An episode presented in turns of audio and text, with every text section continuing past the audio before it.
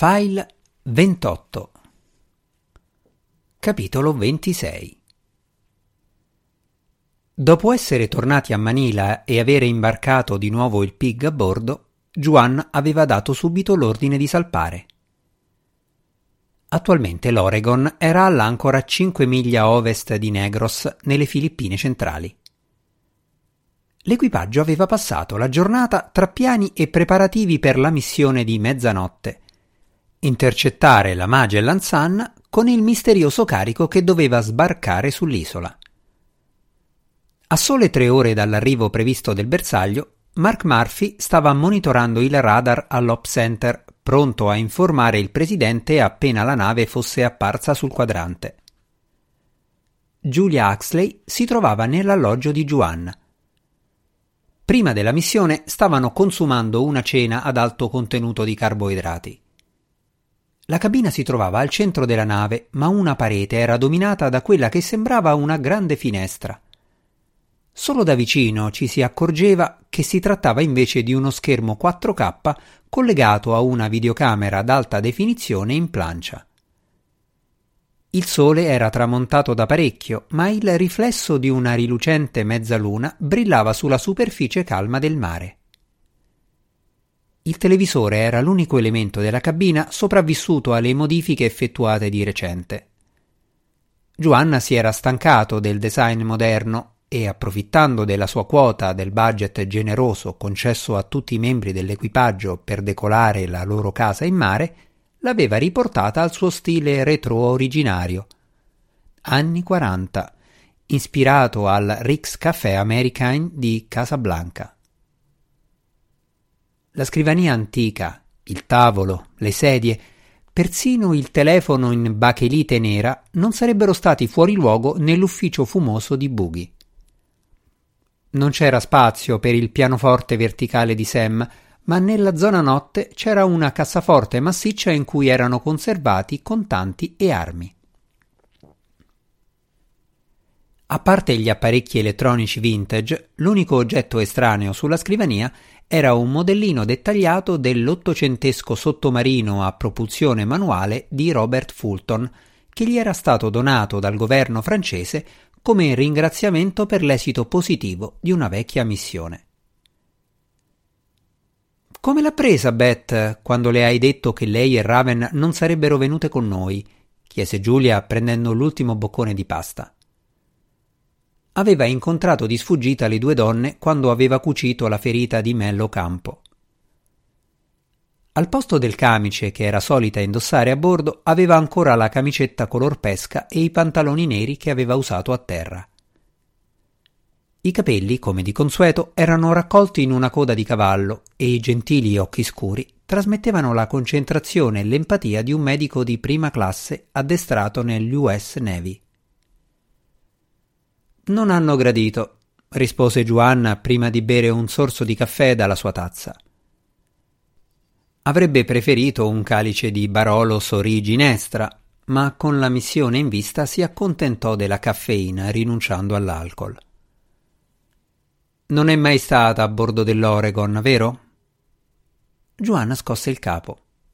E non credo che questa sarebbe stata l'occasione migliore. Non sappiamo a cosa andiamo incontro. La inviterò a visitare la nave quando torneremo a Manila. Le piacerà come hai sistemato le opere d'arte che hai comprato con la sua consulenza? Non saprei. Probabilmente crede che le esponga in un ufficio centrale della compagnia a New York, non a bordo di una nave piena di armi. Dopo l'esperienza di ieri, immagino sarà più comprensiva. Juan non riusciva a liberarsi dall'immagine dell'uomo gravemente ferito che teneva un coltello alla gola di Beth. Era una delle ragioni per cui aveva chiesto a Giulia di cenare con lui, dal momento che aveva anche il ruolo di psicoterapeuta di bordo. Ma il motivo principale era chiederle un'opinione su quanto Ocampo aveva raccontato del Typhoon. Fino a quel momento la dottoressa non aveva trovato lacune significative nella sua storia. Avrei dovuto controllare che quell'uomo fosse morto, si rimproverò lui. Confidava spesso a Giulia cose di cui non parlava con nessuno, come il fatto che continuasse a soffrire di sindrome dell'arto fantasma. Non potevi saperlo, disse lei, pragmatica.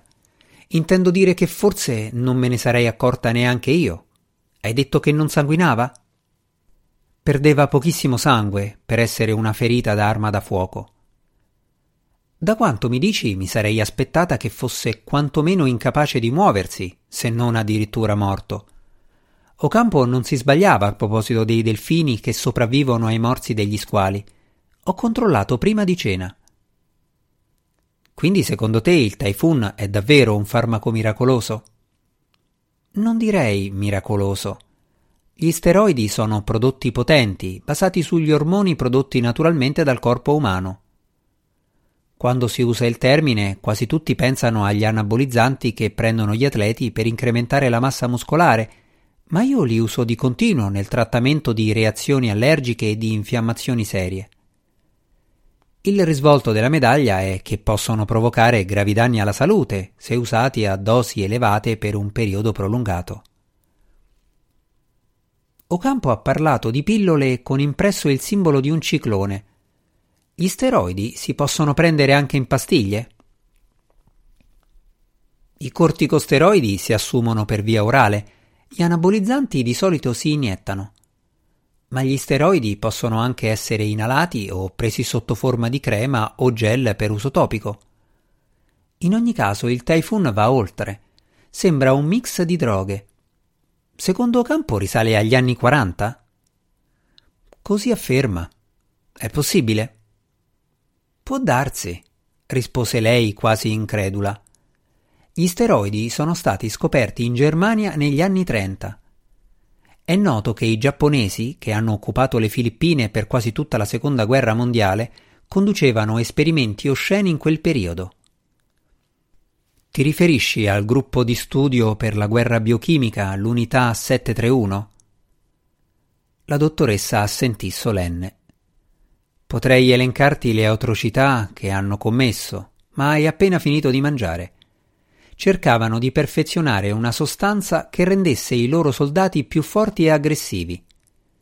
Fu un chimico giapponese a sintetizzare per primo la metanfetamina che veniva fornita ai piloti kamikaze. Dopo la guerra ne era rimasta una riserva tale da creare una crisi di tossicodipendenza in Giappone finché non vennero messe al bando negli anni 50 e le rimanenze non furono distrutte. Ma deve essere rimasta una scorta di Typhoon. Giulia depose la forchetta e spinse il piatto in avanti. In tal caso, non sorprenderti di trovare altri individui del genere e da quanto mi hai detto devo darti un consiglio che va contro la mia natura di medico. Cioè? La dottoressa si protese per enfatizzare quanto stava per dirgli. Te lo dico come amica e collega. Se ti scontri di nuovo con qualcuno che assume questa sostanza, mira al cuore o alla testa. Potrebbe essere l'unico modo per essere sicuro che muoia. L'eco delle sue parole si era appena spenta quando si sentì bussare delicatamente alla porta. Entra, Maurice, invitò Joanna. Il capo steward dell'Oregon aveva il raro talento di intuire il secondo esatto in cui fare il suo ingresso. Era l'unico membro dell'equipaggio a essere più vecchio di Max e sfoggiava la raffinatezza dei suoi modi appresi nella Royal Navy britannica. Indossava uno smoking bianco con un tovagliolo immacolato sul braccio e un vassoio d'argento in mano. Negli ambienti lussuosi all'interno della nave si trovava nel proprio elemento. Posso sparecchiare, comandante? A differenza degli altri, preferiva attenersi alla tradizione navale anziché chiamarlo presidente. Sì, grazie, Maurice. Non c'è di che, signore. Desidera qualcos'altro? Niente per ora. Più tardi forse. Ax? No, grazie. Devo tornare al lavoro. Giulia seguiva sempre il rituale di preparare l'infermieria prima di una missione nel caso si rendesse necessaria. Quando si alzò in piedi, il suo voluttuoso metro e sessanta apparve in netto contrasto con la figura alta e magra di Maurice. Ricorda quello che ti ho detto, Joanna, disse prima di congedarsi. Lo steward portò via i piatti. Ho saputo che attualmente lavora per la signorina Anders. Le spiace esprimerle la mia gratitudine per le magnifiche opere d'arte che ha portato nelle nostre vite? Giovanna soffocò una risatina. Restava sempre sorpreso dal fatto che Maurice fosse così aggiornato sulle voci di corridoio. Non mancherò, ma vorrei invitarla a bordo prima possibile. Se ti va, puoi accompagnarla tu stesso in una visita guidata. Niente poteva scuotere l'imperturbabile Stuart, ma a Juan parve di scorgere l'ombra di un sorriso. Ne sarò oltremodo lieto, comandante. Con il vassoio pieno, Maurice andò alla porta, ma si fermò sulla soglia. Avrò pronto uno dei suoi cubani preferiti dal suo umidor personale e un porto dannata al suo ritorno dalla missione. Un Fonseca del 1985, se le aggrada. A bordo dell'Oregon era considerato di cattivo auspicio augurare buona fortuna prima di un'operazione. Tuttavia Maurice aveva il suo modo sottile per esprimere il desiderio che tutti tornassero sani e salvi. Grazie, non vedo l'ora. Lo steward assentì e chiuse con delicatezza la porta dietro di sé. Pochi secondi dopo squillò il telefono. Era Ali Kasim. Presidente, Marfa ha avvistato un mercantile che corrisponde al profilo della Magellan Sun sul radar a lunga distanza, 30 miglia ovest.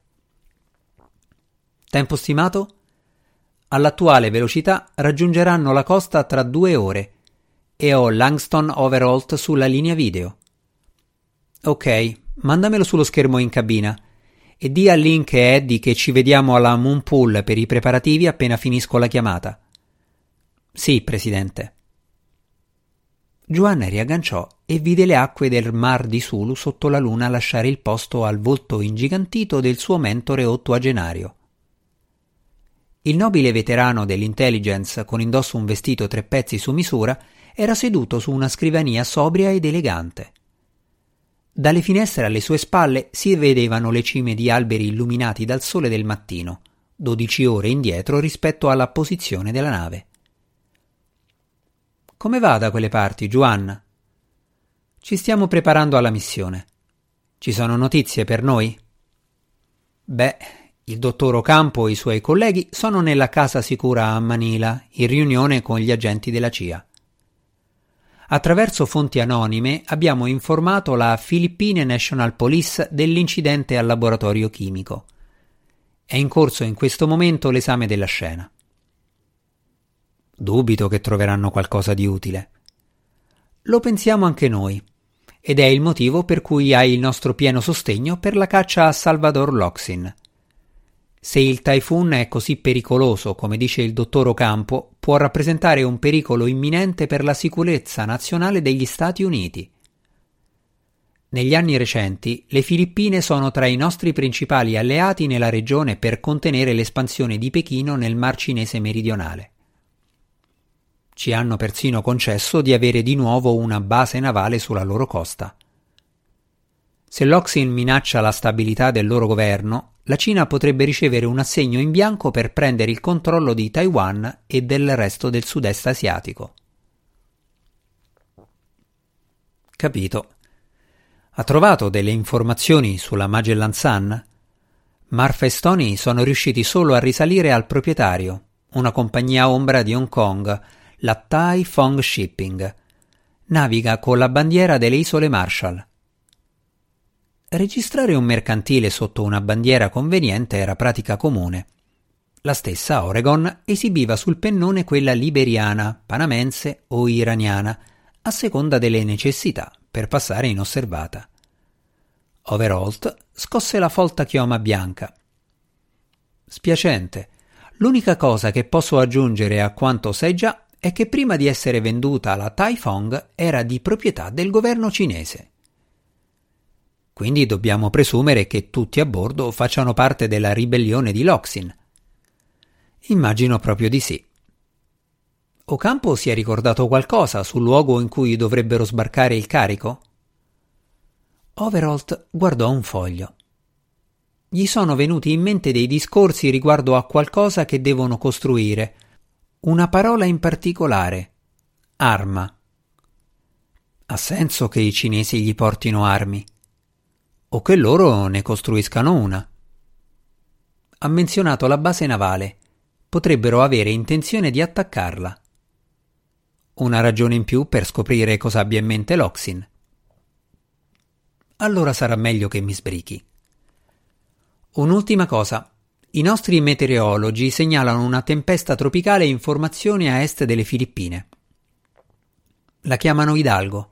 È diretta verso di voi, anche se ci vorranno giorni perché arrivi. Prevedono che acquisirà forza prima di avvicinarsi a terra. Juan scosse la testa e rivolse a Overholt un sorriso amaro. Tifone Hidalgo. Così sembra, amico mio.